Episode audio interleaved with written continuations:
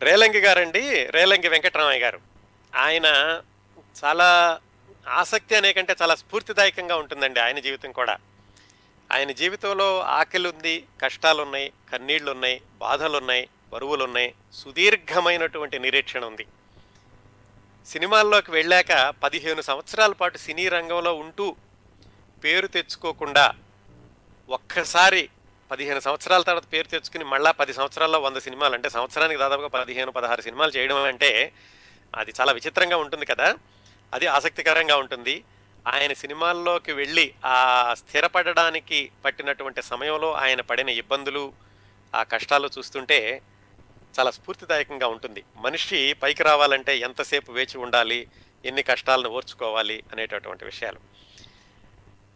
మొన్నటి వరకు మనం నాగయ్య గారి గురించి మాట్లాడుకున్నాం కదండి. నాగయ్య గారి జీవితం కూడా అలాగే చాలా కష్టాలు పడి ఆయన సినిమాల్లోకి రాకముందే ఇరవై ఆరు సంవత్సరాలకే ఎన్నో దారుణమైనటువంటి అనుభవాలను చవిచూసి ఆ తర్వాత సినిమాల్లోకి వచ్చి అత్యద్భుతమైనటువంటి ఉన్నతమైన స్థాయిని అందుకుని మళ్ళా ఆయన కిందకి దిగజారిపోయి ఇట్లా చూసాం కదా.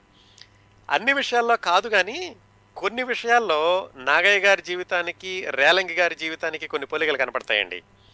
ఇది ఎందుకు చెప్తున్నానంటే మొన్నే మనం నాగయ్య గారి గురించి మాట్లాడుకున్నాం కాబట్టి ప్రస్తావన వచ్చింది కాబట్టి కొంచెం ఈ రెండిటికి ఉన్నటువంటి సామ్యం చెప్తాను. అన్నీ కాదు. రేలంగి గారు నాగయ్య గారి కంటే ఆరు సంవత్సరాలు చిన్న ఆయన. ఈయన పంతొమ్మిది వందల పదిలో పుట్టారు నాగయ్య గారు పంతొమ్మిది వందల నాలుగులో పుట్టారు. నాగయ్య గారు కూడా పంతొమ్మిది వందల ముప్పై ఐదు ప్రాంతాల్లో సినీ రంగ ప్రవేశం చేశారు. రేలంగి గారు కూడా పంతొమ్మిది వందల ముప్పై ఐదు ప్రాంతాల్లో సినీ రంగ ప్రవేశం చేశారు. ఇద్దరికి తేడా ఏమిటంటే నాగయ్య గారు సినిమాల్లోకి ప్రవేశించినటువంటి మొట్టమొదటి మూడు నాలుగు సంవత్సరాల్లోనే ఆయన అగ్రస్థాయి నటుడయ్యాడు. పది సంవత్సరాలకి ఆయన ఎవ్వరూ చేరలేనట్టు ఎత్తుకు చేరుకున్నారు. అదే రేలంగి గారు అదే సంవత్సరంలో సినీ రంగ ప్రవేశం చేసినప్పటికీ దాదాపు పదిహేను సంవత్సరాల వరకు ఆయనకి పేరు రాలేదు. రేలంగి గారికి పేరు వచ్చి ఆయన అధిరోహించేటటువంటి సమయంలో నాగయ్య గారు అవరోహణ స్థాయిలో ఉన్నారు. అట్లాగే చిన్నప్పటి నుంచి కూడా నాగయ్య గారు పాటలు నేర్చుకోవడం అలాగే నాటకాలు విపరీతంగా వేయడం నాటకాల వల్ల చదువు చెడగొట్టుకోవడం రేలంగి గారు కూడా అచ్చం అలాగే చిన్నప్పటి నుంచి పాటలు నేర్చుకోవడం నాటకాలు విపరీతంగా వేయడం నాటకాల వల్ల చదువు చెడగొట్టుకోవడం ఇవన్నీ కూడా ఇద్దరికి సామ్యాలు కనిపిస్తూ ఉంటాయండి. అలాగే ఒక నటుడి మొహం చూసి కానీ పేరు చూసి కానీ నవ్వడం కూడా ఈయనతోటే మొదలైందని చెప్తారు. రేలంగి గారి గురించి పాత సినిమా పత్రికల్లో చాలా విశేషాలు ఉన్నాయండి ఆయనతో వచ్చినటువంటి ఇంటర్వ్యూలు ఆయనే రాసుకున్నటువంటి కొన్ని వ్యాసాలు. ఇవన్నీ పంతొమ్మిది వందల యాభై నుంచి డెబ్బై ఐదు వరకు ఆయన ఉచ్చస్థాయి చిట చివరిలో కూడా ఆయన వేషాలు వేస్తూనే ఉన్నారు. కాకపోతే అవేమిటంటే ఆయనకేవో ఇబ్బందులుండి వేయడం కాదు. ఆయన నటించడం మానుకోలేక నటన అనేది ఆయనకి అంత రక్తంలో కలిసిపోయింది. అందుకని చిట్ట చివరి వరకు కూడా ఆయన వేషాలు వేస్తూనే ఉన్నారు. ఆయన చనిపోయాక కూడా ఆయన నటించినటువంటి సినిమాలు విడుదలైనవి ఈ విశేషాలన్నింటినీ అక్కడక్కడ ఉన్న వాటన్నింటినీ ఒక చోటకి చేర్చి టిఎస్ జగన్మోహన్ అనే ఆయన ఈ మధ్యన ఒక పుస్తకం రాశారండి హాస్య నట చక్రవర్తి రేలంగి అని. మనం రకరకాల పత్రికలు చూసుకున్నా దొరికేటటువంటి విషయాలే ఆయన అన్ని ఒక చోట పెట్టి చక్కగా దాన్ని ఒక కథలాగా రాశారు. ఆ పుస్తకంలోని విశేషాలు మరికొన్ని పాత పత్రికలలోని విశేషాలు ఆధారంగా ఈనాటి కార్యక్రమం ముందుకు వస్తుంది జగన్మోహన్ గారికి నేను ఫోన్ చేసి ఆయనతోటి ఇలా ఈ కార్యక్రమం గురించి చెప్పి ఆయన అనుమతి తీసుకోవడం జరిగింది. ఆయనకు ఒకసారి మనందరి తరఫున ధన్యవాదాలు చెప్తున్నాను. అలాగేనండి ఈ పుస్తకాలు చూసి ఈ కార్యక్రమం చేయడం అంత సులభంగా ఉండదు. మీ అందరికీ తెలిసే ఉంటుంది. ఎందుకంటే పుస్తకం అనేది పాఠకుల కోసం. మనం పుస్తకం చదివేటప్పుడు పదిహేనో పేజీకి వెళ్తాం. మళ్ళీ ఏమైనా అనుమానం వస్తే మళ్ళీ ఐదో పేజీకి వస్తాం. కావాలంటే ఇరవయో పేజీకి వెళ్తాం. ఇష్టం వచ్చినట్టు వెళ్ళొచ్చు. కానీ ఇప్పుడు మనం మాట్లాడుకునే ప్రోగ్రామ్ ఇది శ్రోతలకు సంబంధించింది. నేను ఒకసారి చెప్పానంటే మీరు ఆ నిమిషంలో వినడం మర్చిపోయారంటే మళ్ళీ వెనక్కి వెళ్ళి వినడానికి కుదరదు. అందుకని ఆ పుస్తకంలో ఉన్నటువంటి వరస కాకుండా నేను మీకు కార్యక్రమం సమర్పించేటప్పుడు వేరే వరుసలో రాసుకుని మళ్ళీ దాన్ని ఎంతవరకు ఎక్కువ చెప్పాలి ఎంత తక్కువ చెప్పాలి ఏది మళ్ళీ ఒక్కొక్కసారి వెనక్కి తిరిగి పునరావృతం చేస్తూ ఉండాలి ఈ కార్యక్రమం అంతా జరిగి మీ ముందుకు వస్తుంది అనమాట మరొకసారి ఆ రచయిత జగన్మోహన్ గారి కృతజ్ఞతలు తెలియజేస్తూ రేలంగి వెంకటరామయ్య గారు ఆయన పుట్టుక నుంచి మొదలు పెడదామండి. ఆయన ఆగస్టు పదమూడు పంతొమ్మిది వందల పది అంటే దాదాపుగా నూట పదమూడు సంవత్సరాల క్రిందట పుట్టారు. కాకినాడ దగ్గర రావులపాడు అనే ఊళ్ళో పుట్టారు. ఇంటర్నెట్లో అక్కడక్కడ చూస్తే ఆగస్టు తొమ్మిది అని ఆగస్టు పది అని ఉంటుంది. కానీ ఈ పుస్తకంలో అధికారికంగా రాసింది ఆగస్టు పదమూడు పంతొమ్మిది వందల పదిన. పుట్టడం రావులపాడు కానీ పెరిగిందంతా కాకినాడ. అందుకనే ఆయన ఎప్పుడు ఆ రోజుల్లో ఉపన్యాసాలు చెప్పేటప్పుడు రావులపాడు కన్న తల్లి అయితే కాకినాడ పెంపుడు తల్లి అని చెప్తూ ఉండేవాళ్ళు. వాళ్ళ నాన్నగారి పేరు రామస్వామి గారు రేలంగి రామస్వామి. కాకపోతే ఆయన హరికథలు చెబుతూ ఉండేవాళ్ళు. అందుకని అందరూ దాసు గారు అని పిలుస్తూ ఉండేవాళ్ళు. హరిదాసు హరికథలు చెప్పేవాళ్ళని హరిదాసు అని ఈయన్ని కూడా దాసు గారు అని పిలవడంతో రామస్వామి అనే కంటే ఎక్కువ మంది కూడా రామదాసు గారు అని పిలుస్తూ ఉండేవాళ్ళు. వీళ్ళ అమ్మగారి పేరు అచ్చయ్య అమ్మగారు. వీళ్ళకి వీళ్ళ తాతలు ముత్తాతలు అందరూ కూడా ఏమిటంటే అబ్కారీ వ్యాపారంలో ఉన్నారు. అంటే కళ్ళు సారాయి ఆ వ్యాపారంలో ఉండేవాళ్ళు. వీళ్ళ నాన్నగారికి మాత్రం ఆ కుల వృత్తి కాకుండా ఆయన కాస్త సంగీతం కాస్త చదువుకున్నారు. సంగీతం చదువు చదువు వచ్చింది. సంగీతంలో కూడా ప్రావీణ్యం ఉంది. ఎవరికి? రేలంగి గారి నాన్నగారికి. ఆయనకి వాళ్ళ పూర్వీకుల నుంచి వచ్చిన ఆస్తి కూడా అంతంత మాత్రమే ఎక్కువగా లేదు. ఆయన చదువుకోవడము కాస్త సంగీతము రావడంతో ఆయన ఏం చేసేవాళ్ళంటే కాకినాడలో పిల్లలకి సంగీతం పాఠాలు చెప్పడము హరికథలు చెప్పడము హార్మోనియం బాగు చేసుకోవడం ఇట్లాంటి పనులు చేస్తూ ఉండేవాళ్ళు. వాళ్ళకు పెంకుటిల్లు ఉండేది కాకినాడలో. ఆ ముందు వసారాలో కూర్చుని పిల్లలందరికీ చేరదీసి వాళ్ళకి సంగీతాల పాఠాలు చెప్పడం ఆ తద్వారా వచ్చినటువంటి డబ్బులే ఆయనకి జీవన వృత్తిగా ఉంటూ ఉండేది. హరికథలు కూడా చెప్తూ ఉండేవాళ్ళు. ఆయన చాలా ఉన్నంతలోనే పొదుపుగా సంసారం నడుపుకుంటూ ఉండేవాళ్ళు. వాళ్ళకి ఒక్కడే సంతానం రేలంగి వెంకట్రామయ్య రేలంగి వెంకట్రామయ్య. అయితే ఈ వెంకట్రామయ్య గారు చాలా చిన్న వయసులోనే వాళ్ళ తల్లిగారు చనిపోయారు. అయితే వాళ్ళ నాన్నగారు మళ్ళా వివాహం చేసుకోవడానికి ఏమాత్రం ఆసక్తి చూపించలేదు. కాకపోతే పెద్దవాళ్ళందరూ కలిసి మరి పిల్లడున్నాడు పిల్లడిని పెంచడానికైనా ఎవరైనా ఉండాలి కదా అని ఆయన బలవంతం చేసి ఆయన పరమపదించిన భార్య యొక్క చెల్లెలు గౌరమ్మ అని ఆవిడనిచ్చి పెళ్ళి చేశారు. ఆవిడ రేలంగిని సొంత కొడుకులాగా చూసుకుంటూ చిన్నప్పటి నుంచి పెంచుతూ ఉండేది. రామదాసు గారికి అంటే రామస్వామి గారికి ఉన్న ఒక గుణం ఏమిటంటే కోపం బాగా ఎక్కువ. ప్రతి చిన్న వేషానికి కోపం వచ్చేది కోపం వస్తే మాత్రం ఆయన ప్రళయరుద్రుడిలాగా కింద మీద తెలియకుండా అందరినీ అరిచేసేవాళ్ళట. సరిగ్గా ఆ గుణమే ఆ తర్వాత రేలంగి గారికి వచ్చిందటండి. ఆయన కూడా చాలా మంచివాడు ఉత్తముడు సౌమ్యుడు. ఎప్పుడైనా కోపం వస్తే మాత్రం మొహం అంతా కండగద్దలాగా కందగడ్డలాగా అయిపోయేదట తర్వాత రోజుల్లో. వాళ్ళ అమ్మగారు మాత్రం అంటే పిన్నమ్మగారు గౌరమ్మ గారు మాత్రం చాలా జాగ్రత్తగా కుటుంబాన్ని ఒద్దికగా నడుపుతూ వాళ్ళ నాన్నగారి కోపానికి ఆవిడ కొంచెం ఉపశమనంలాగా ఈ పిల్లని జాగ్రత్తగా చూసుకుంటూ ఉండేవాళ్ళు. ఈ విధంగా మొదలైంది రేలంగి వెంకటరామయ్య గారి బాల్యం కాకినాడలో. వాళ్ళ నాన్నగారు అలాగా ఇంటి వసార వసారలో కూర్చుని పిల్లలందరినీ చేరదీసి వాళ్ళకి సంగీత పాఠాలు చెప్తున్నప్పుడు ఈ రేలంగి వెంకటరామయ్య గారి వయసు నాలుగైదు సంవత్సరాలు. ఆయన కూడా దూరంగా కూర్చుని ఈ పాఠాలు వింటూ వాటితో పాటుగా ఏదో స్వరాలు కలపడం వాళ్ళతో పాటుగా నేర్చుకోవాలని ప్రయత్నించడం ఇవన్నీ గమనించి వాళ్ళ నాన్నగారు సరే ఎలాగో పిల్లలతో పాటుగా ఉంటాడు కదా అని అతనికి కూడా చేరదీసి అతను కూడా సంగీతం నేర్పడం అలాగే హార్మోనియం బాగు చేసేటప్పుడు అవన్నీ ఎట్లా చేస్తున్నాడో ఏంటో అని వాళ్ళ నాన్నగారి వైపు చూసి అవి నేర్చుకోవడం అలాగే హార్మోనియం వాయించడం ఇవన్నీ ఆయన కూడా వాళ్ళ అబ్బాయికి అలవాటు చేశారు. అదేదో వృత్తిగా చేద్దామని కాదు చిన్నపిల్లడు మిగతా పాట పిల్లలతో పాటుగా నేర్చుకుంటున్నాడు కదా అని. తర్వాత ఆయన ప్రాథమిక పాఠశాలలో చేరడం జరిగింది. స్కూల్లో చేరినప్పటి నుంచి ఆయన్ని చిన్నతనం నుంచి కూడా అందరూ రేలంగి రేలంగి అంటూ ఉండేవాళ్ళట. ఎవరు కూడా వెంకటరామయ్య అని పిలిచేవాళ్ళు కాదు. అప్పటి నుంచే ఆయనకి ఆ రేలంగి అన్న పేరు స్థిరపడిపోయిందని చెప్పుకోవచ్చు. కాకపోతే స్కూల్కి వెళ్ళినప్పుడు రేలంగి కాస్త అల్లరిగానే ఉండేవాడు. అల్లరి దుందుడుకు వ్యవహారం అందరితో తగాదాలు పెట్టుకోవడం అవసరమైతే ఒకళ్ళేదైనా కొట్టి రావడం ఇలాంటి పనులన్నీ చేస్తూ ఉండేవాడు. ఇవన్నీ వాళ్ళ నాన్నగారికి తెలిస్తే ఆయనకి కోపం వచ్చి ఎక్కడ కుర్రాడిని చితకబోతాడోనని వాళ్ళ అమ్మగారు జాగ్రత్తగా వాళ్ళ నాన్నగారికి తెలియకుండా ఈ కుర్రవాణ్ణి ప్రేమగా ఆత్మీయంగా కాపాడుకుంటూ వస్తూ ఉండేవాళ్ళు.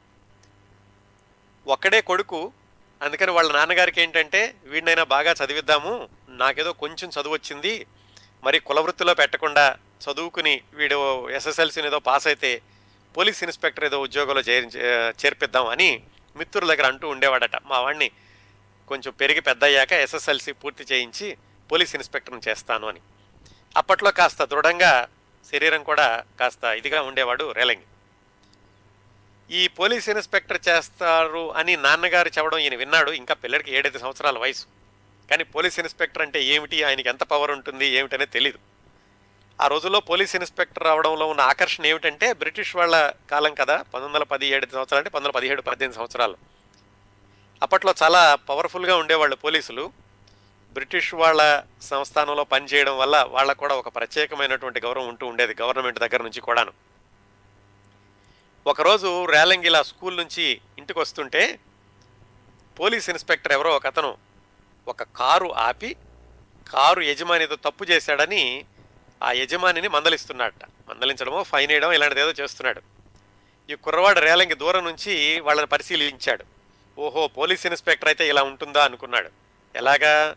ఆ కారు యజమాని ధనవంతుడు. ఆయనకి కాళ్ళకి మెడకి చేతులకి మెడకి అన్నిటికీ ఆభరణాలు కనపడుతున్నాయి.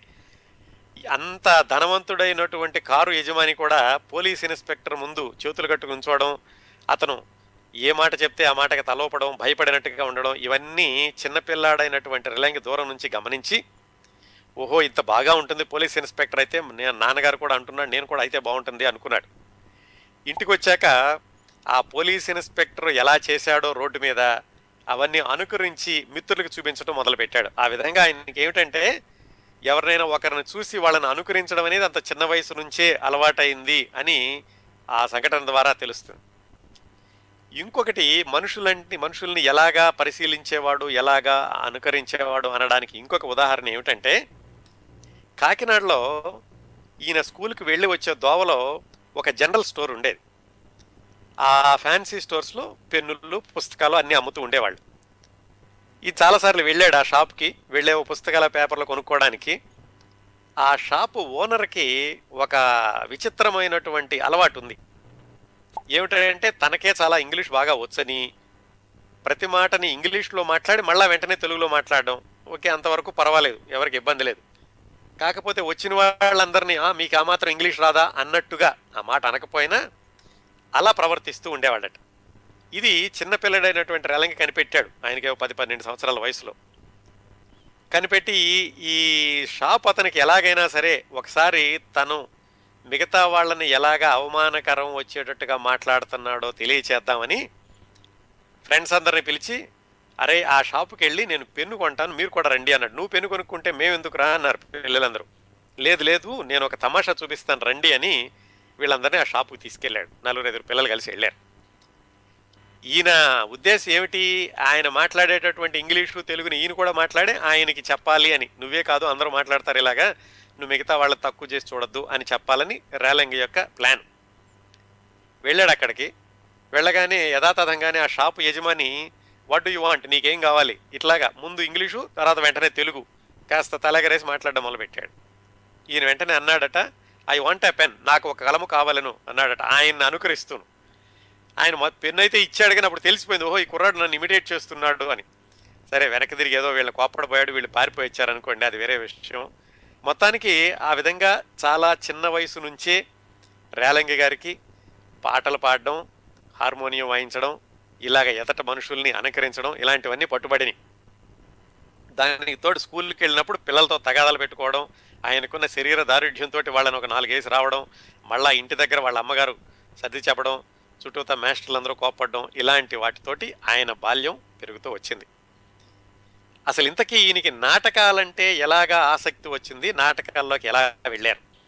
ఆ విధంగా ఆయన పాటలు పాడడం వాళ్ళ నాన్నగారి దగ్గర నుంచి నేర్చుకుని ఇట్లా మనుషుల్ని అనుకరించడం వాళ్ళని బాగా పరిశీలించడం ఇలాంటి వాటితో ఆయన చదువుకుంటూ ఎదుగుతున్న క్రమంలో వాళ్ళ నాన్నగారు అంటే రామదాస్ గారు ఒకసారి కుర్రాన్ని వెంట పెట్టుకుని నాటకం చూడడానికి వెళ్ళారు. చాలాసార్లు చెప్పుకున్నాం. ఆ రోజుల్లో సినిమాలు లేవు. ఎందుకంటే ఇంకా మూకీ సినిమాలు కూడా ఎక్కువగా లేవు. ఎక్కడో ఒక టెంట్ ఉండేది. అందుకని పెద్ద కాలక్షేపం అంటే కాలక్షేపం ఏమిటంటే నాటకాలు చూడటమే. ఒకసారి ఈ రామదాస్ గారు రేలంగిని వెంట పెట్టుకుని ఆ ఊళ్ళో జరుగుతున్న రఘుదేవ రాజీయం అనే నాటకం చూడడానికి వెళ్ళారు. రేలంగి మొట్టమొదటిసారిగా ఓ పెద్ద నాటకాన్ని చూడడం అదే మొదలు. కాకినాడలో యంగ్ మెన్స్ హ్యాపీ క్లబ్ అని ఇది ఈ- ఈ క్లబ్ గురించి కూడా చాలాసార్లు మాట్లాడుకున్నాం మనం. కాకినాడ నుంచి వచ్చినటువంటి నటీనటులు కానీ దర్శకులు కానీ ఎవరైనా కానీ ఈ యంగ్ మెన్స్ హ్యాపీ క్లబ్తో సంబంధం లేకుండా ఉండేవాళ్ళు చాలా తక్కువ. ఎస్వి రంగారావు గారి దగ్గర నుంచి ఆదినారాయణరావు గారు అంజలీదేవి గారు బిఏ సుబ్బారావు గారు వీళ్ళందరి గురించి మాట్లాడుకున్నప్పుడు మనం యంగ్ మెన్స్ హ్యాపీ క్లబ్ ప్రస్తావన వచ్చింది. ఆ క్లబ్ని పంతొమ్మిది వందల పదహారులో మొదలుపెట్టారటండి. అంటే ఇంకొక మూడు సంవత్సరాలకు దానికి వంద సంవత్సరాలు పూర్తవుతుంది. అంటే నా రేలంగి గారికి ఐదారు సంవత్సరాల వయసులో అది మొదలైంది. ఆ క్లబ్ వాళ్ళు వేసినటువంటి రఘుదేవ రాజీయం అనేటటువంటి నాటకానికి వాళ్ళ నాన్నగారు తీసుకెళ్ళారు. నాటకం చూశాడు. కుర్రాడికి పది పన్నెండు సంవత్సరాల వయసు ఉంటుంది. చాలా ఆశ్చర్యంగా అనిపించింది. వాళ్ళందరూ వేషాలు వేసుకోవడం అందరూ వాళ్ళని పొగడం లేకపోతే వాళ్ళకి చప్పట్లు కొట్టడం వాళ్ళ పద్యాలు పాడడం ఇవన్నీ బాగా నచ్చింది. నచ్చి తా కూడా అనుకున్నాడు ఓహో నేను కూడా నాటకాలు వేస్తే బాగుంటుంది. నాకు కూడా ఇంత పేరు వస్తుంది. అందరూ నన్ను మెచ్చుకుంటారు అని లోపల అనుకున్నాడు కానీ వాళ్ళ నాన్నగారితో చెప్పలేదు. వాళ్ళ నాన్నగారితో చెప్తే ఎలా ఒప్పుకుంటారు? నేను చదివిస్తున్నారు కదా. అలా చెప్పకుండా ఏం చేశారంటే అందుకని ఆయన ఏం చేశారంటే వాళ్ళ నాన్నగారికి చెప్పకుండా ఆయన చిన్న చిన్నగా స్కూల్లో స్కూల్ నాటకాల్లో వేషాలు వేయడం మొదలు పెట్టారు అయితే అది చాలా చిన్న ఊరు కాకినాడ ఇప్పటిలాగా అంత పెద్ద ఊరేం కాదు. తెలియకుండా ఉండదు కదా. వాళ్ళ నాన్నగారికి ఎలాగైతే తెలిసింది వీడు స్కూల్లో నాటకాలు వేస్తున్నాడు అని. ఆయన పిలిచి కోప్పడ్డారు. కోప్పడపోయారు కానీ తర్వాత ఏంటంటే చిన్నపిల్లడే కదా సర్లే స్కూల్లో ఏదో సరదాగా వేస్తున్నాడు ఇదేం పెద్ద వ్యసనం కాదు కదా అనుకున్నారు కానీ తర్వాత ఏం జరిగిందంటే ఈ నాటకాలు వేస్తూ వేస్తూ ఇతను యంగ్మెన్స్ హ్యాపీ క్లబ్లో చేరాడు. ఆ యంగ్మెన్స్ హ్యాపీ క్లబ్లో చేరి వాళ్ళు వేసే నాటకాల్లో వేయడం మొదలుపెట్టాడు. వాళ్ళు ఒకసారి నర్తనశాల నాటకం వేస్తుంటే దాంట్లో బృహన్నల పాత్ర వేశాడు. అది మరి తెలియకుండా ఉండదు కదా అది తెలిసింది వాళ్ళ నాన్నగారికి. ఇంకప్పుడు ఆయన అనుకున్నాడు ఏదో స్కూల్లో వేషాలంటే పర్వాలేదు వీడు బయటికి వెళ్ళి బయట నాటక సమాజాల్లో కూడా వేస్తున్నాడు అంటే ఇది చాలా తీవ్రమైన విషయం. ఇది ఇప్పుడే దీన్ని దీన్ని చాలా అరికట్టాలి అని చెప్పి ఆయన ఇంటికి రాగానే మన వాడిని ఒక ఉతుకు ఉతికారు. కాకపోతే మన వాడికి దెబ్బలు బాగా మర్చిపోలేనటువంటి దెబ్బలు తగిలినాయి కానీ నాటకాలు వేయడం మాత్రం మర్చిపోలేదు. మర్చిపోలేకుండా ఆయన నాటకాల్లో కొనసాగిస్తూ ఉన్నాడు వాళ్ళ నాన్నగారు కోపడుతూ ఉన్నారు. కానీ వాళ్ళ నాన్నగారు ఏం చేశారంటే ఇలా కాదు వీడిని ఇంకా సీరియస్గా చదువులో పెట్టాలి అని ఆయనకి చదువు చెప్పించడానికి కూడా డబ్బులు సరిగా లేకపోయేసరికి ఆయన ఏం చేశారంటే ఎంఎస్ఎన్ చారిటీస్ వాళ్ళ దగ్గరికి వెళ్ళి ఇలా మా అబ్బాయి చదువుకుంటాడు వీడు కొంచెం చదువుకోవడానికి మీరు సహాయం చేయండి అని వాళ్ళని అడిగారు. వాళ్ళు సరే చదివిస్తాం మీ అబ్బాయిని. కాకపోతే ఒక షరతు ఏమిటంటే మార్కులు ప్రతి సంవత్సరం ఇదిగో ఇంత శాతానికి తగ్గకుండా మార్కులు తెచ్చుకోవాలని వాళ్ళు ఒక షరతు పెట్టారు. సరే ఆయన పిలిచి వాళ్ళ అబ్బాయికి చెప్పారు. అరే అబ్బాయి ఇట్లా తాతలు తండ్రులు అందరూ కూడా మేము ముత్తాతలు ముత్తాతలు అందరూ మన కుల వృత్తిలో ఉన్నారు. నేనేదో కొంచెం సంగీతం నేర్చుకుని ఇలా వచ్చాను. నాకంటే నువ్వు బాగా చదువుకుని చక్కగా ఉద్యోగం చేసుకోవాలని చిన్నప్పటి నుంచి చెబుతున్నా నీ నాటకాలు మానరా శుభ్రంగా చదువుకో ఇదిగో వాళ్ళు కూడా నీకు సహాయం చేస్తున్నారు అని ఒక నీతి బోధ చేసి ఆ ఎంఎస్ఎన్ చారిటీస్ నుంచి సహాయం తీసుకుని మన వాడిని హై స్కూల్లో చే చేర్పించారు. అది మెక్లారిన్ హై స్కూల్ కాకినాడలో. ఆ మెక్లారిన్ హై స్కూల్లో రేలంగి హై స్కూల్ చదువు మొదలుపెట్టారు. అయితే మరి అంతకుముందు నాటకాల్లో వే వేయడం అనేటటువంటి వ్యసనం ఉంది కదా అది అంత తొందరగా వదలలేదు. అప్పటికే పద్యాలు పాడడంలో కాస్త ప్రాక్టీస్ వచ్చింది. అలాగే నాటకాలు వేయడంలో కూడా చిన్న చిన్న పాత్రలు ధరించడం కాస్త అనుభవం వచ్చింది. దాంతో చదువు మీద కంటే కూడా నాటకాల్లో ఎక్కువగా ఆయన కేంద్రీకరించడం మొదలుపెట్టాడు. ఇది బాగా తీవ్ర స్థాయికి చేరింది అని వాళ్ళ నాన్నగారికి తెలిసిపోయింది. ఇంకా వాళ్ళ నాన్నగారు ఏదో ఒకటి నిర్ణయించాల్సినటువంటి సమయం. వీడిని ఏం చేయాలి? వీడు చదువుకోమని పంపిస్తే నాటకాలు ఎక్కువగా వేస్తున్నాడు. ఆయన రెండు రకాలుగా ఆలోచించారు. సరే పోన్లే నాటకాలు వేస్తున్నాడు. పోన్లీ నాటకాల్లోనైనా సరే మంచి పేరు వస్తే బాగుంటుంది అని ఒక విధంగా అనుకున్నారు. ఇంకో విధంగా ఏంటంటే ఈ నాటకాల్లో వేసే వాళ్ళు ఎవరూ కూడా అంతగా పైకి రాలేదు. వాళ్ళ జీవితాల్లో చాలా కష్టాలు పడ్డారు. ఇలా వదిలేస్తే వీడు ఏమైపోతాడని ఇంకో భయం కూడా ఉంది. అటు ఇటు తెలుసుకోలేక చివరికి ఎలాగైతే కుర్రవాడిని సరే ఏదైతే అవుతుందిలే చూద్దాం అన్నట్టుగా అలా వదిలేశారు. రేలంగిలాగా స్కూల్కి వెళుతున్నాడు నాటకాల్లో వేస్తున్నాడు చదువు మీద శ్రద్ధ చూపించట్లేదు మేస్టర్లు కోపడుతున్నారు. అలా అవుతూ అవుతూ చివరికి తొమ్మిదో తరగతి తప్పాడు. తొమ్మిదో తరగతి తప్పాక ఇంకా ఆయన నిర్ణయించుకున్నాడు. మిగతా మాస్టర్లు కూడా నిర్ణయించారు వీడికి చదువు రాదు అని. దాంతో స్కూల్ మానేశాడు. వాళ్ళ నాన్నగారు కొంతసేపు బాధపడ్డారు. కానీ ఏం చేస్తారు? కొంతవరకు చెప్పగలరు. ఇంకా బలవంతంగా లోపలికి తొయలేరు కదా ఆయన కూడాను. పైగా ఎంఎస్ఎన్ చారిటీస్ వాళ్ళు పెట్టిన షరతు ఉంది. మనవాడు కొంత ప- శాతం తగ్గకుండా మార్కులు వస్తేనే వాళ్ళు డబ్బులు ఇవ్వడం కొనసాగిస్తారు. వివిధ కారణాల వల్ల ఆయన తొమ్మిదో తరగతిలో చదువు ఆపేశారు. ఇంకా అప్పుడు ఏం చేశారు? బంధుమిత్రులు కానీ వాళ్ళ నాన్నగారు కానీ సరేరా ఏదో ఒకటి అయ్యింది ఏదో అయిపోయింది కనీసం ఈ నాటకాల్లోనైనా మంచి పేరు తెచ్చుకుని జీవితంలో స్థిరపడు అని ఆ విధంగా ఆయన్ని ఒక విధంగా పరోక్షంగా ప్రోత్సహించడం అనేది మొదలుపెట్టారు. ఇంకా ఈయనకి పూర్తి కాలపు వ్యాపకం అయిపోయింది. ఏమిటి? నాటకాలు వేయడం అనేది. నాటకాల్లో అంతవరకు కూడా ఏం చేశారంటే స్త్రీ పాత్రలు వేస్తూ ఉండేవాళ్ళు. ఎందుకని? ఆ రోజుల్లో స్త్రీ పాత్రలు వేయడానికి స్త్రీలు ఎక్కువగా ముందుకు వచ్చేవాళ్ళు కాదు. స్త్రీ పాత్రలు ధరిస్తే గనక ఎక్కువ అవకాశాలు ఉంటాయని ఈయన బృహన్నల పాత్ర దగ్గర నుంచి మిగతా నాటకాల్లో కూడా స్త్రీ పాత్రలు వేస్తూ ఉండేవాళ్ళు. ఈ చదువు మానేసేశాక ఆంధ్ర బాల గాన సంఘం అని ఇంకొక నాటక సమాజం. వాళ్ళ నాటక సమాజంలో ఈయన నాటకం వేసేటప్పుడు ఏం చేశారంటే ఈయనకు ఒక విభిన్నమైనటువంటి పాత్ర ఇచ్చారు. స్త్రీ పాత్ర కాకుండా వేరే పాత్ర. అదేమిటి? ఒక హాస్య పాత్ర. ఆ హాస్య పాత్రలో నటించేటప్పుడు ఈయన నటనకి చాలామంది నవ్వారు చాలా మెచ్చుకున్నారు. అప్పుడు ఆయనకి తెలిసింది ఓహో నేను స్త్రీ పాత్రలే కాదు హాస్య పాత్రలు మగ పాత్రలు కూడా చేయగలను అని ఆయన అనుకున్నారు. ఇంకా అక్కడి నుంచి మొదలుపెట్టి ప్రమీలార్జునీయం రామదాసు రోషనారా మోహిని భస్మాసుర చింతామణి ఇలాంటి నాటకాల్లో మగ పాత్రలు కూడా ధరించారు. చింతామణిలో సుబ్బిశెట్టి విప్రనారాయణలో శ్రీనివాసుడు శ్రీకృష్ణ తులాభారంలో వసంతకుడు ఇలాగ రకరకాల పాత్రలు. చింతామణిలో సుబ్బిశెట్టే కాకుండా ఆ చింతామణి తల్లి శ్రీహరి అని ఉంటుంది. ఆ పాత్ర కూడా వేసేవాడు ఈయన. ఇట్లా మొత్తానికి హాస్య పాత్రలు విలన్ పాత్రలు ఆడపాత్రలు అప్పటికే పోషించారు. వీటన్నిటితోటి ఏమైందంటే రేలంగి చాలా బాగా నాటకాలు వేస్తాడు. రాలంగి మంచి నటుడు అన్న పేరు కాకినాడ కాకుండా చుట్టుపక్కల అందరికీ కూడా తెలిసిపోయింది.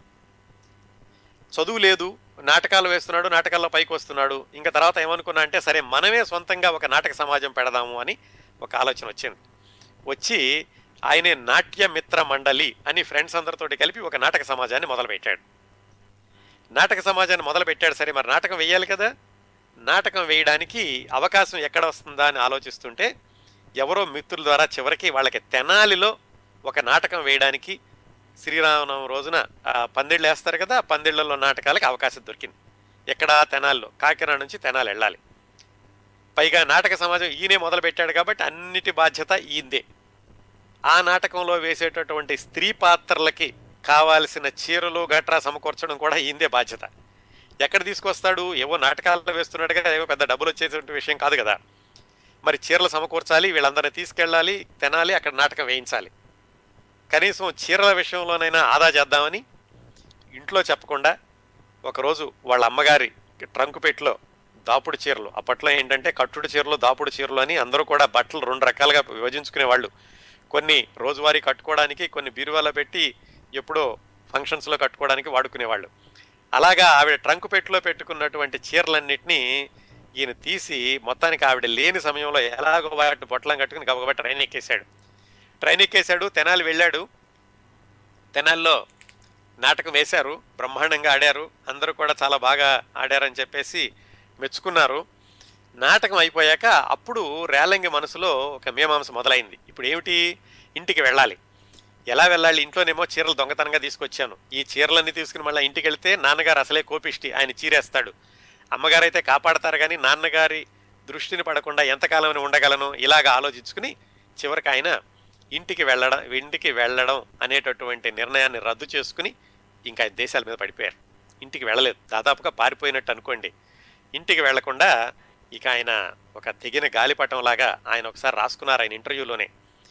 తెగిన గాలిపటంలాగా ఎక్కడ పడితే అక్కడికి వెళ్ళడం ఏదో నాటక సమాజంలో వేషాలు వేయడం వాళ్ళు ఏదో పెడితే తినడం లేని రోజు అలా పడుకోవడం ఆకలితోనే నిద్ర నటించడం ఇట్లా పనులు చేస్తూ ఉండేవాట ఆయన. ఆయన రాసుకున్న ఇంటర్వ్యూలో చెప్పారు నాకు చాలా విషయాలు తెలిసే ఆ రోజుల్లోనూ అలా ఇంటికి వెళ్ళకుండా నాటక సమాజాలతో తిరుగుతూ ఉన్నప్పుడు ఒక పక్కన ఏదో నవ్విస్తూ ఉండేవాడిని స్టేజ్ మీద. కానీ రెండో పక్కనేమో ఆకలి బాధ చాలి చాలని తిండి తిరుగుడు కష్టం ఇవన్నీ కూడా ఉండయి. దాంట్లో రకరకాలైన మనుషుల్ని కలుసుకున్నాను. కాకపోతే ఏదో సాధించాలన్న పట్టుదల. ఆ పట్టుదల ఉత్సాహం దాటి మూలం నేను నాలుగుళ్ళు తిరిగాను. ఈ నాలుగుళ్ళు తిరగడంతో నేను ఎన్నో విషయాలు నేర్చుకున్నాను అని ఆయన తర్వాత నటుడిగా స్థిరపడ్డాక ఇచ్చిన ఇంటర్వ్యూలో ఆయనే చెప్పుకున్నారు. ఆ రోజుల్లో ఆయన పడినటువంటి ఇబ్బందుల్ని. ఇలా ఆయన తిరుగుతూ ఇళ్ళు వదిలేసేసి తిరుగుతూ నాటకాల సమాజంలో తిరుగుతున్నప్పుడు ఒక ఇద్దరు ఆయనకి బాగా సహాయం చేశారు. తమ నాటక సమాజంలో చేర్చుకుని ఒక స్థిరమైనటువంటి పని ఉండేలాగా. వాళ్ళ పేరేమిటంటే పారుపల్లి సుబ్బారావు గారు జొన్నవిత్తల శేషగిరిరావు గారు అని ఆ రోజుల్లో బాగా ప్రసిద్ధమైనటువంటి నటీనటులు సారీ నటులు. వాళ్ళ నాటక సమాజంలో రేలంగి గారికి ఆశ్రయం కలిగించారు. ఆ పారుపల్లి సుబ్బారావు గారి ట్రూపులో చేరాక ఆయన హరిశ్చంద్ర రంగూన్ రౌడీ ఇలాంటి నాటకాలు వేయడమే కాకుండా వాళ్ళతో కలిసి ఆంధ్రదేశంలోని మిగతా జిల్లాలన్నీ కూడా ఆయన పర్యటించడం మొదలుపెట్టారు. అలా వెళుతున్న రోజుల్లో ఈయన ఇంకా ఇంటికి వెళ్ళలేదు. ఇలా ఈ నాటక సమాజంలో అక్కడక్కడ తిరుగుతున్నారు. అప్పుడే మూకీ సినిమాలు రావడం మొదలుపెట్టినాయి. అప్పుడు ఈయనకి అసలు సినిమాల వైపు దృష్టి మళ్ళడం ఎలా మొదలైంది అంటే ఆ మూకీ సినిమాలు చూసినప్పుడు ఈయనకి ఆశ్చర్యం వేసింది. ఇదేమిటి మనుషులు గుర్రాలు ఇలాంటివన్నీ కూడా తెర మీదకి వెళ్ళిపోయినాయి అంత చిన్న తెర మీదకి ఎలా వెళ్తున్నాయి అని ఆశ్చర్యం వేసింది. సరే ఆయనకి వయసు వచ్చింది తర్వాత తెలుసుకున్నారనుకోండి వేరే విషయం. తర్వాత ఇలాగా ఈ నాటకాల తర్వాత మనం కూడా ఈ సినిమాల్లోకి వెళితే బాగుంటుంది అని అసలు ఈ సినిమాలు ఎక్కడ తయారవుతాయి? ఈ ముఖ్య సినిమాలు ఎక్కడ తయారు చేస్తారు? అని తెలుసుకున్నాడు. సరే చెప్పారు ఎవరో ఈ బొంబాయిలో తయారవుతాయి అని. ఆయనకి తెలిసినటువంటి ఆ కొంచెం ఇంగ్లీష్ తోటి ఒక కార్డు ముక్క కొని ఆ ఇంగ్లీష్లో వాళ్ళకి ఉత్తరాలు రాయడం మొదలుపెట్టారు. Sir my name is R Venkataramayya. I'm see your pictures. I'm want to act in the pictures. Give me a chance and write me reply sir. ఇలాగ ఆయనకి తెలిసినటువంటి వచ్చిరాని ఇంగ్లీష్లో ఉత్తరాలు రాసేవాడు. ఎవరు రిప్లై ఇస్తారు? ఎవరు ఇచ్చేవాళ్ళు కాదు. మొత్తానికి అది కూడా ఏమీ అవ్వలేదు. ఈయన నాటకాలు వేస్తూ ఉన్నాడు. ఆ రోజుల్లో ఇంకొక వ్యాపకం ఏమిటంటే మనం నాగయ్య గారి గురించి మాట్లాడినప్పుడు చెప్పుకున్నాం. బెంగళూరులో ఈ గ్రామ్ఫోన్ రికార్డింగ్ కంపెనీలు ఉండేవి. వాళ్ళు ప్రైవేట్ రికార్డులు కాకుండా ఇలా నాటకాలు వేసే వాళ్ళను కూడా పిలిచి వాళ్ళతోటి కూడా రికార్డులు రికార్డు చేస్తూ ఉండేవాళ్ళు. ఆ సందర్భంలో రేలంగ వెంకటరామయ్య గారు కూడా తమ నాటకాల ట్రూప్తో కలిసి బెంగుళూరు వెళ్ళి ఆ రికార్డింగ్ కంపెనీలో రికార్డింగ్స్ ఇచ్చారు. ఏదో ఈయన పద్యాలు ఈయన సంభాషణలు అలాంటివన్నీను.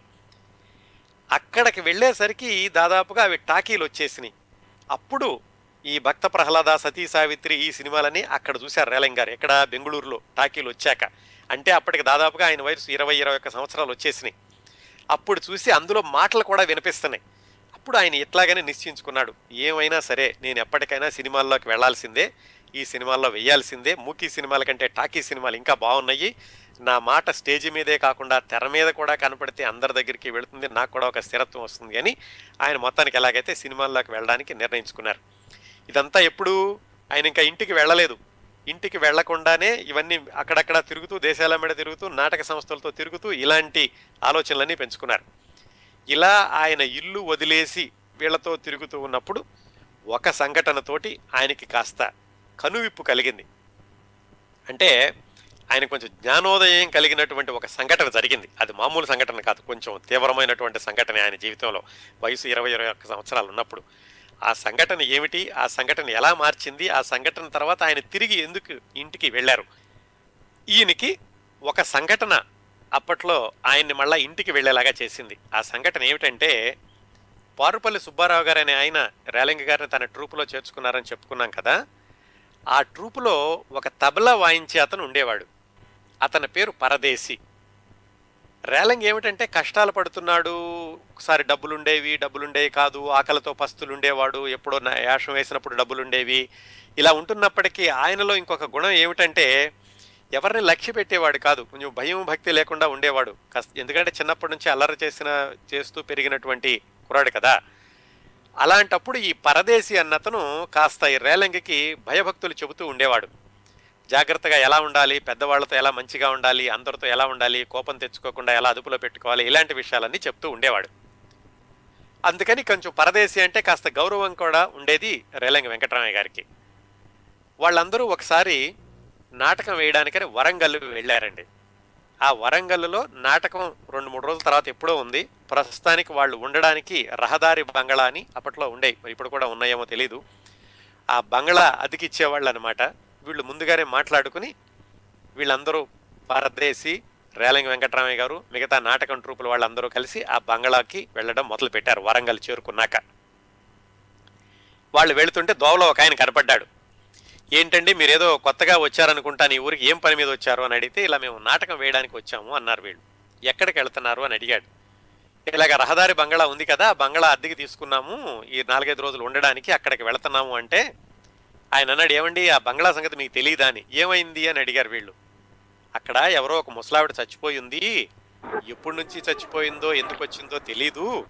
మరి అందరూ కూడా భయపడుతున్నారు అక్కడికి వెళ్ళడానికి. మీరేమో ఇంతమంది కలిసి నాటకం వేయడానికని అక్కడికి వెళ్ళి నాలుగైదు రోజులు ఉందా ఉందాం అనుకుంటున్నారు. అందుకని మీకు ముందు హెచ్చరిద్దామని ఆపాను అన్నాడు. సరే వీళ్ళల్లో కొంతమంది ఏమన్నారంటే ఎందుకు వచ్చిందిరా బాబు ఇది? అక్కడ ఏదో శవం ఉందట మనం ఎందుకు వెళ్ళడం? అన్నారు. కాకపోతే ఈ పరదేశి అన్నతను చెప్పాడు. అట్లా కాదు. అనాథ శవం అంటున్నారు. మనమైనా ఏదో ఒకటి చెయ్యాలి.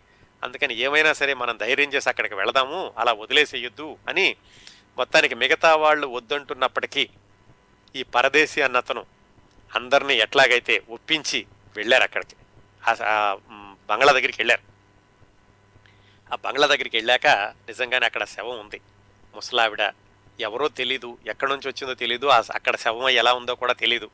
సరే ఏమైనా సరే ఈవిడికి దహన సంస్కారాలు చేయాలని వాళ్ళందరూ కలిసి మొత్తానికి వాళ్ళల్లో వాళ్ళే డబ్బులు వేసుకుని ఉన్న డబ్బులు ఏవో తీసుకుని ఆ శవదహనానికి కావాల్సిన ఏర్పాట్లన్నీ చేసి వీళ్ళే ఆ అమ్మాయికి బంధువుల్లాగా మొత్తానికి తీసుకెళ్ళి శ్మశానానికి తీసుకెళ్ళి ఆవిడకి అంత్యక్రియలన్నీ చేశారు. దాంట్లో రేలంగి గారు కూడా ఉన్నారు. ఆయనకి చూస్తుంటే ఒకసారి శ్మశాన వైరాగి వచ్చింది. ఎవరో ఎక్కడ బ్రతికిందో ఇక్కడికి వచ్చింది సంతానం ఏమయ్యారో ఏం చేశారో ఎందుకు అనాథలాగా వచ్చిందో తెలీదు. సరే ఆ కార్యక్రమం అంతా పూర్తి చేశారు. పూర్తి చేసి మళ్ళీ బంగ్లాకి వచ్చారు. సాయంకాలం అయ్యింది. అందరూ కింద పడుకున్నారు. పరదేశి రేలంగి పైన పడుకున్నారు. ఆ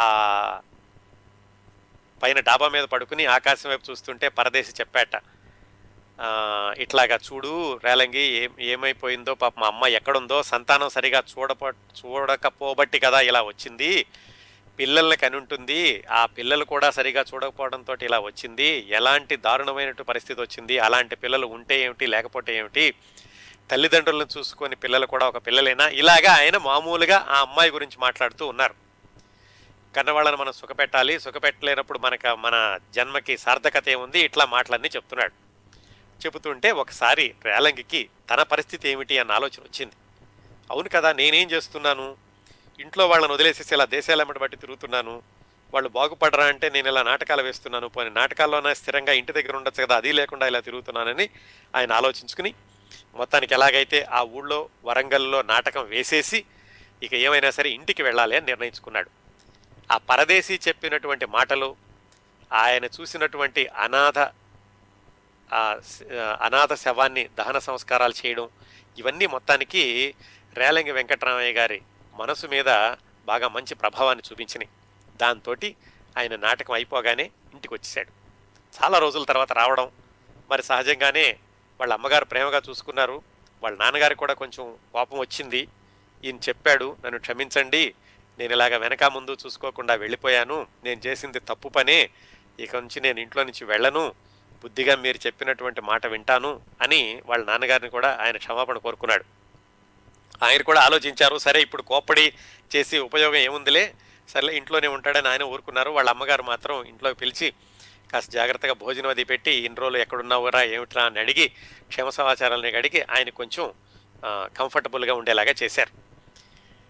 ఇక ఇప్పుడు ఏం చేయాలి? నాటకాలు వేస్తున్నాడు కాస్త దేశాలంటే తిరిగి వచ్చేసాడు ఇల్లు వదిలిపెట్టి వెళ్ళాడు మళ్ళా వచ్చాడు. సరే ఇంకా మంచి పద్ధతి ఏమిటంటే ఇప్పుడు కుర్రాడికి పెళ్ళి చేసేస్తే కాస్త ఇలాంటి పిచ్చి వేషాలు లేకుండా ఉంటాడు మళ్ళీ ఇల్లు వదిలి వెళ్ళిపోకుండా ఉంటాడు అని వాళ్ళ నాన్నగారికి ఆలోచన వచ్చింది. వచ్చి ఆయన ప్రతిపాదన తెచ్చారు. అబ్బాయి ఇంక నీకు పెళ్ళి చేసేద్దాం అనుకుంటున్నాను అని. రేలంగి చెప్పాడు. ఏముంది ఇప్పుడు పెళ్ళి చేస్తే నాకేమీ ఆదాయం లేదు. ఆ భార్య వస్తే కనుక నేను మూరెడు మల్లెపూలు కూడా కొని కొని తీసుకురాలేను. నాకు ఇప్పుడు పెళ్ళొద్దు అన్నాడు. కానీ వాళ్ళ నాన్నగారు చెప్పారు ఏమైనా సరే పెళ్ళి చేసి తీరాల్సిందే. అలా అయితే నాకు బాధ్యత అవుతుంది. ప్లస్ నువ్వు ఇంటి పట్టునుంటావు. అని చెప్పి ఆయన సంబంధాలు వెతకడం మొదలుపెట్టారు. తాడేపల్లిగూడెంలో చేబోలు వీరాస్వామి అనే ఆయన ఉండేవాడు. ఆయన ఆయన మరణించడంతో ఆయన కుమారులు ఆ తమ సోదరికి పెళ్ళి చేసేటటువంటి బాధ్యతను తీసుకున్నారు. ఆ అమ్మాయి పేరు బుచ్చయ్యమ్మ. ఆ అమ్మాయి అన్నలందరూ అమ్మాయికి ఎలాగైనా పెళ్ళి చేయాలని వాళ్ళు కూడా ప్రయత్నాలు చేస్తున్న సందర్భంలో ఈ కాకినాడలో ఉన్న రామస్వామి గారు అబ్బాయి ఉన్నాడు అని తెలిసింది. ఏం చేస్తాడు అంటే ఇలా నాటకాలు వేస్తాడు. కాకపోతే ఆయన తల్లిదండ్రులకు ఒక్కడే కొడుకు వాళ్ళు చెప్పిన మాట వింటాడు అని ఎవరో మంచిగా చెప్పారు. వాళ్ళకు కూడా ఏమైందంటే సర్లే ఏమైంది? అతను నాటకాలు వేస్తే మాత్రం మనకు మంచి వ్యాపారం ఉంది కదా. వీళ్ళందరికీ అబ్కారి వ్యాపారం ఉంది. ఈ చెబోలు వీరాస్వామి గారి అబ్బాయిలందరికీ. ఇది ఇప్పుడు పెళ్ళి కూతురు అన్నయ్యలకి అబ్కారి వ్యాపారం ఉంది. సరే మనం ఎలాగో వ్యాపారాల్లో ఉన్నాం. మనకి ఆస్తుంది ఉంది. కుర్రాడు మంచాడైతే బాగుండు ఒక్కడే కొడుకు అంటున్నారు కదా అని చెప్పి వాళ్ళు కాకినాడ వెళ్ళి మాట్లాడారు. మాట్లాడి వీరాస్వామి గారికి కూడా నచ్చింది. సరే కుర్రాడుకు అమ్మాయి మంచి కుటుంబంలో అమ్మాయి దొరుకుతోంది. వాళ్ళు కాస్త ఉన్నవాళ్ళే వీడు అలాగైనా సరే ఒక దోవలో పడతాడు ఏదో ఒక వ్యాపారం చేసుకోవడమో ఏదో ఒకటి చేసుకుంటాడు అనుకుని ఆయన కూడా ఒప్పుకున్నారు. ఒప్పుకుని పంతొమ్మిది వందల ముప్పై మూడు అంటే అప్పటికి రేలంగి గారి వయసు ఇరవై మూడు సంవత్సరాలు. పంతొమ్మిది వందల ముప్పై మూడు డిసెంబర్ ఎనిమిదో తారీఖున తెల్లవారుజామున మూడు ముప్పై నిమిషాలకి రేలంగి వెంకటరామయ్య గారికి బుచ్చియమ్మ గారితోటి వివాహం అయ్యింది. తాడేపల్లిగూడెం దగ్గరలో పెంటపాడు అని ఒక ఊరుద్ది ఆ ఊళ్ళో వివాహం అయ్యింది. ఆ వివాహం జరిగినప్పటి శుభలేఖను కూడా ఈ పుస్తకంలో వేశారండి. టిఎస్ జగన్మోహన్ గారు రాసిన పుస్తకంలో ఆ శుభలేఖ కూడా ఉందన్నమాట. ఎప్పటిది ఇది? పంతొమ్మిది వందల ముప్పై మూడు అంటే దాదాపుగా ఎనభై సంవత్సరాల క్రిందటి శుభలేఖ కూడా వేశారు దాంట్లో. సరే పెళ్ళయింది. వాళ్ళు బాగా ఉన్నవాళ్ళు రేలంగి గారు అత్తగారు వాళ్ళు. కాకపోతే ఆయనకి మాత్రం ఆత్మాభిమానం అలా ఉన్నవాళ్ళు అయినంత మాత్రాన వాళ్ళ డబ్బులే ఖర్చు పెట్టుకుందామని వాళ్ళ దగ్గర నుంచి సహాయం తీసుకోవాలని కానీ ఆయన ఎప్పుడూ అనుకోలేదు. వాళ్ళ ఇంటికి వెళ్ళినప్పుడు కూడా వాళ్ళు కారులో వెళదాం వాళ్ళకి అప్పుడే కారు ఉండేది. కారులో వెళదాం అన్నా కానీ ఈయన సున్నితంగా తిరస్కరించి ఈయన సొంతంగానే ఆయన నడుచుకుంటూ వెళ్ళడం కానీ రిక్షాలో వెళ్ళడం కానీ చేస్తూ ఉండేవాడు. సరే పెళ్ళయింది ఆ అమ్మాయిని కాపురానికి తీసుకొచ్చారు కాకినాడ. మరి ఎంతకాలం అని ఇంకా తండ్రిని అడుగుతాడు? ఏమైనా చిన్న చిన్న అవసరాలు అయినా కానీ అందుకనే ఆయన ఏం చేశాడు? ఈ నాటకాల వేయడం అనేటటువంటి వ్యాపకం ఎలాగో ఉంది కదా అది కొనసాగించడం మొదలుపెట్టాడు. బావమరుదులు చెప్పారు ఏమండి బావగారు ఏదో ఒక వ్యాపారం పెట్టిస్తాము మాకు బాగా డబ్బులు ఉన్నాయి కదా మీరు ఇలా ఇబ్బంది పడాల్సిన పని లేదు అని. కాకపోతే దాని దాన్ని ఆయన సున్నితంగా తిరస్కరించాడు. వద్దండి ఏదో ఒకటి నాకు వీలైనప్పుడు నేను సొంతంగా చేసుకోగలిగినప్పుడు చేసుకుంటాను మీ దగ్గర నుంచి సహాయం తీసుకోవడం అంటే నాకేదో కొంచెం మొహమాటంగా ఇబ్బందిగా ఉంటుందని వాళ్ళకి చెప్పి ఆయన మళ్ళీ కాకినాడ వచ్చేసాక మరి ఖర్చులకైనా డబ్బులు కావాలి కదా? అందుకని ఆయన ఏం చేశారు? మళ్ళీ నాటకాలు వేయడం మొదలుపెట్టారు. ఆ నాటకాలు వేసినప్పుడు ఏవో పదో పరక వస్తుంటే అవి తెచ్చి వాళ్ళ ఆవిడ చేతిలో పెట్టేవాళ్ళు. ఆవిడ కూడా జాగ్రత్తగా దాన్ని కాపాడుతూ ఉండేవాళ్ళు దాన్ని ఖర్చు పెడుతూ ఉండేవాళ్ళు. అయితే ఆవిడ కూడా ముందే తెలుసు. ఎందుకంటే ఈ కుర్రాడు నాటకాలు వేస్తాడు అని. అందుకని ఆవిడేమి వెంటనే పెద్దగా అప్సెట్ అయిపోవడం కానీ బాధపడడం కానీ చేయలేదు. చాలా మంచి ఆవిడ ఆవిడేదో ఆవిడ పూజ పునస్కారాల్లో ఉండేవాళ్ళు. అందుకని రేలింగ గారు నాటకాలు వేయడానికి వెళ్ళినా కానీ ఆవిడేమి అభ్యంతర చెప్పడం అభ్యంతరం చెప్పడం అనేది జరగలేదు. ఇంట్లో వాళ్ళు కూడా సర్లే మరి ఏమి పని లేకుండా ఉన్నాడు వాళ్ళ పెళ్ళి చేసుకుని కూడా వాళ్ళ ఆవిడని తీసుకొచ్చాడు ఖర్చులు కావాలి కదా వేస్తే వేసుకున్నాడులని వాళ్ళు వదిలేశారు. ఆ విధంగా నాటకాలు వేస్తూ ఆ వచ్చిందేదో చిన్న చితకా తెచ్చి వాళ్ళ ఆవిడ చేతిలో పెడుతూ ఆవిడ అలా కాపురాన్ని సాగదీస్తూ ఉండగా అసలు ఈయనకి సినిమాల్లోకి వెళ్ళేటటువంటి అవకాశం ఎలా వచ్చింది? సినిమాల్లోకి ఎలా వెళ్ళారు? అప్పట్లో సినిమాలు మద్రాసులో కాదండి ఎక్కువగా కలకత్తా షోలాపూర్ కొల్హాపూర్ అలాంటి చోట్ల తయారవుతూ ఉండే తెలుగు సినిమాలు కూడాను. అట్లాగా కలకత్తాలో తెలుగు సినిమాలు నిర్మాణం అవుతున్న సమయంలో ఇదంతా ఎప్పుడండి? ముప్పై మూడులో ఆయనకి వివాహం అయితే ముప్పై నాలుగు ముప్పై ఐదు ఐదు అనుకోండి ఒక సంవత్సరం తర్వాత.